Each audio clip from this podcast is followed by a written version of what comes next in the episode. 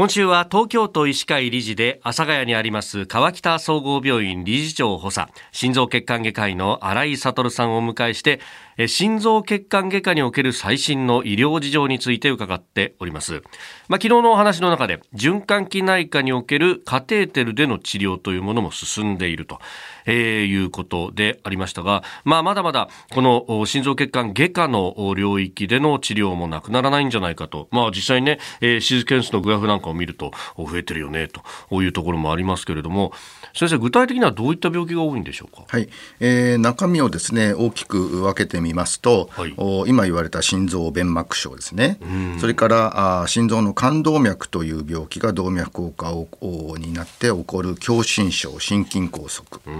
それからあ不整脈っていう病気もありますね、はい、それから、えー、お子さんで、えー、の心臓の病気ですね。小児の先天性心疾患。などがあります。まあ、それに加えて、まあ、大血管ですと大動脈瘤というのがあると、はい、まあ、そ大きく分けるとそういう形になりますね。なるほど、はい。でまあ、そのね、えー、具体的な症状、病気について、今日から先は伺っていこうと思いますが、まずは、えー、心臓弁膜症について、これ、どういった病気なんですか？そうですね、まあ、心臓弁膜症っていうのは、えー、えー、心臓にはあのお部屋が4つあります。でそれぞれの部屋にの出口のところに弁がついてるわけですね。はい、でその弁が開いて、えー、また閉じてっていうことで、えー、血液の逆流を防いでるわけなんですけども、うん、その弁がですね広がりが悪くなる。まあ、出口が狭くなるわけですけども、はい、そういうのを狭窄症と言います。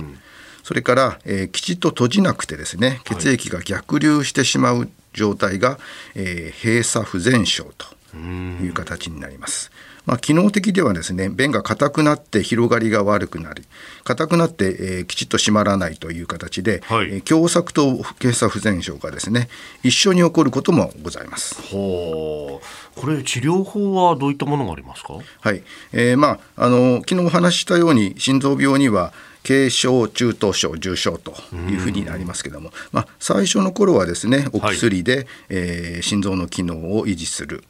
心不全を予防するという形で進んでいきますけども、はい、えー、病気が進んでくるとですねいやそこの狭くなった弁を取り替える広げてあげるというそういう手術が必要になります。うんこれその手術ね弁を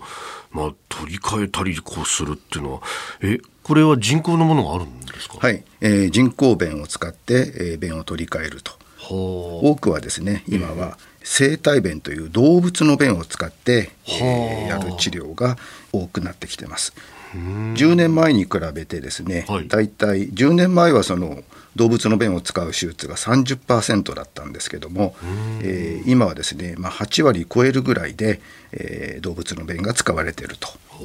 いうことですね。高いんですか？はい、えーと、動物の便はですね、ええ。えー、まあ、2種類。豚から取ってきたあ生体便と、それから牛からあ作ったものがあるんですけども、えー、これ公定価格なので、えー、今95万円という形になってます。うん。これ生体弁以外にもあるんですか、はい。えー、生体弁以外にはですねあの金属でできている機械弁というのもあります。